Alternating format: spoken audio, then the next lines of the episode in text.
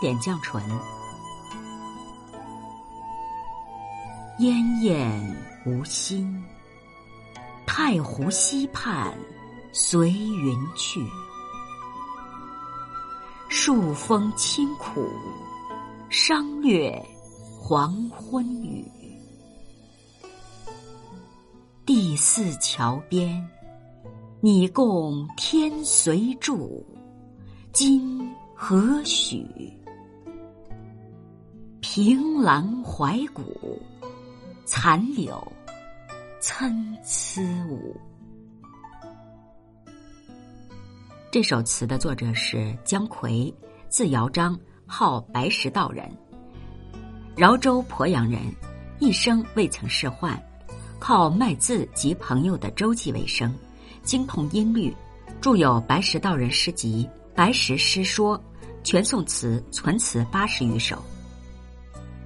烟雁是北方幽燕一带的鸿雁，烟雁无心，羡慕飞鸟的无忧无虑、自由自在。商略是商量、酝酿的意思。第四桥即吴淞城外的甘泉桥。